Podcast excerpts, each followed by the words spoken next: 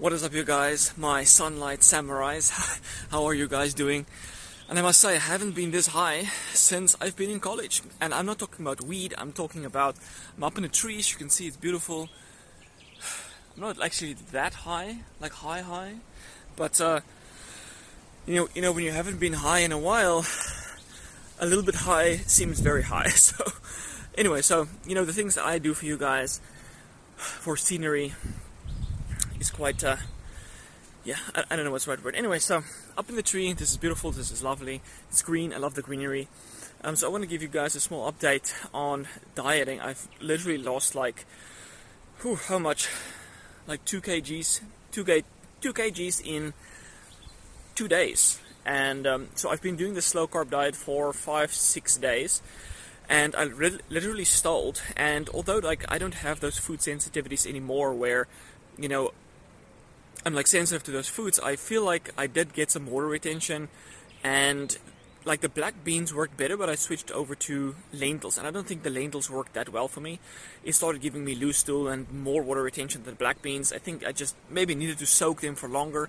And while my weight stalled, I do think that I did lose weight I did lose fat as a result. So now that I switched over to something else, that water retention, I got rid of the water retention and my weight dropped. Um, so yeah, so I actually wanted to talk to you guys about something really significant about metabolic flexibility. And you know, before I started ripping, I was like consuming a lot of milk, like three to four liters on a daily basis, and you have to drink a lot of milk to get all that milk in. So that's that's roughly like how much eight eight meals at a minimum, if not more, because you're eating additional food on top of that.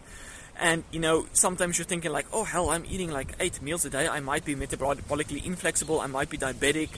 You know what's going on? Some people can eat two meals and they're fine, and I'm eating eight, and I can barely sustain my hunger and whatnot. And so, but the thing is, like, it all depends on the kind of food that you eat. So, um, I went from eating like eight to twelve meals per day to eating two meals per day in literally one to two days. So you can basically say, I fixed my metabolic flexibility. And I know a lot of people's like, you know, I don't want to eat a lot of carbohydrates because that makes me metabolically inflexible, which is not the case. It doesn't make you metabolically inflexible. It does not make you insulin resistant. It doesn't take away the inability to use fat as a fuel. Because I just proved that I can become metabolically flexible, whatever that means, in like a day or two. So the thing is, like, I don't want to go back to eating 8 to 12 meals. I enjoy eating less. You know, every 3 to 4 hours is perfectly fine for me. I don't want to do it like drink milk every hour on the hour. So what I did was I um, protein is great for satiety. We all know that. But in my case, I don't feel like if I add more weight to my diet, that's going to, you know, enhance my satiety. So what helps for satiety for me is adding in fats. You want to have high protein and enough fat for you, and this is very person specific. And actually, a lot of people do better with a little bit higher fat. So um, I went from three eggs up to nine eggs, but um, sorry, not nine, 12. That was the goal. Up to go up to 12 eggs, and that would give me about 90 grams of fat on a daily basis, which is not much. I initially started ripping between 50 and 60 grams of fat, which is good because now you have more carbs, you can train more intensely, and this is good for bodybuilders. But the thing is, I don't do a bodybuilding routine where I do that high volume and I have to have that kind of carbohydrate in my system to sustain my workout. So my, my, my carbs is still above 200 grams, but now my fat is 90 grams. And I feel that's much better for satiety and literally went like. So the way I'm doing it is I'm having egg shake smoothies. So I'm having milk and I'm having about three eggs per smoothie. So the first day I did it, I had nine eggs total, and I didn't even have appetite to to have my fourth smoothie, the last three eggs of the day. So um, the next day I was only able to have six eggs because I was so satiated. And now today I'm basically eating six eggs in the first smoothie and then I'm gonna have six eggs in the final smoothie.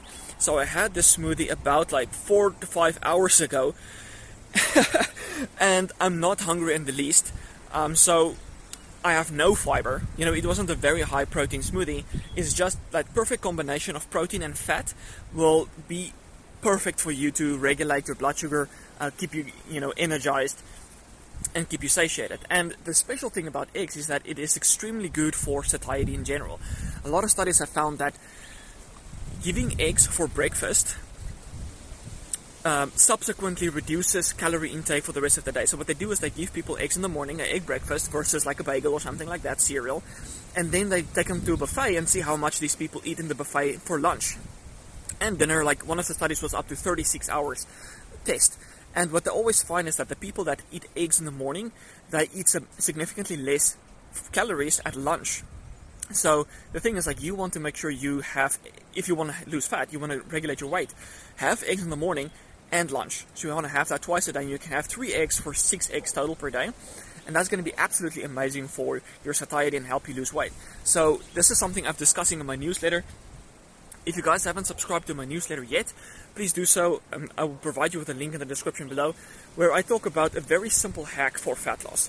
And it's basically having one to two eggs before every meal with an apple. So that's kind of like to preload your meal with an egg and an apple, and that will significantly improve your satiety, that you eat less, and it will also help with regulating your blood sugar. Because the apple is fantastic for um, kind of like blunting the glycemic response of a meal. So that the less insulin you secrete, the less fat you will accumulate. But as I already mentioned before, it's not about how much insulin you secrete, it's about the 24 hour insulin release. That's going to be much more important. And combining the apple and egg is going to be a great way to lower 24 hour insulin levels, which will help you to lose weight faster. So if you don't want to count calories, do the simple little hack and have an egg and an apple before each meal. To take it simple, just do that for breakfast. If you want to bump it up a notch, go for breakfast and lunch. And just by doing that alone should be enough to help you to start losing weight. And you, then you can supercharge it by going for three to four times a day of having that little combination. It's very easy because you get you have uh, like an egg boiler a little device, and that takes you like five minutes to prep all your eggs for the day. And an Apple, you don't have to prep. So the, the, the prepping is so insignificant that it can't possibly be a um, what's the right word? Like uh, inconvenience that can prevent you from actually dieting in this way. So that is the eggies. And another thing, so yeah, the, the biggest thing that I notice is like my satiety and blood sugar regulation is amazing with the eggs. So I'm definitely going to continue with this and I'm probably going to trademark this diet. The egg and apple diet is going to be amazing. Um, no, I'm just messing around, but yeah. Um, so, what else do I want to talk about? So, Eggies, Eggies is amazing. I still just haven't run the, the egg shake. Um, Eggies obviously provide the choline and cholesterol. Cholesterol will help with cell membrane function, just cellular function in general. Also, steroidogenesis. All your steroids are being produced from cholesterol. Cholesterol is extremely important for the brain health as well, including choline for activating the parasympathetic nervous system, make you feel more calm and not as stressed. And um, the uh, choline, is extremely important for mental function, you know, uh, is inversely correlated with Alzheimer's disease and mental uh, cognitive dysfunction, deterioration as you age. The choline is extremely important when it comes to liver health as well because the choline helps to export fat and toxins out of the liver, and the better your liver can work, the better your thyroid hormones can be activated and the faster you can lose weight because what happens is that if your cells doesn't work properly fat becomes mobilized from the adipose tissue and it goes to the liver. If it's not being burned it gets stored in the liver or in, at least in the muscle as well. And that's when you have problems because it's stored. It's not being excreted. It's not being used.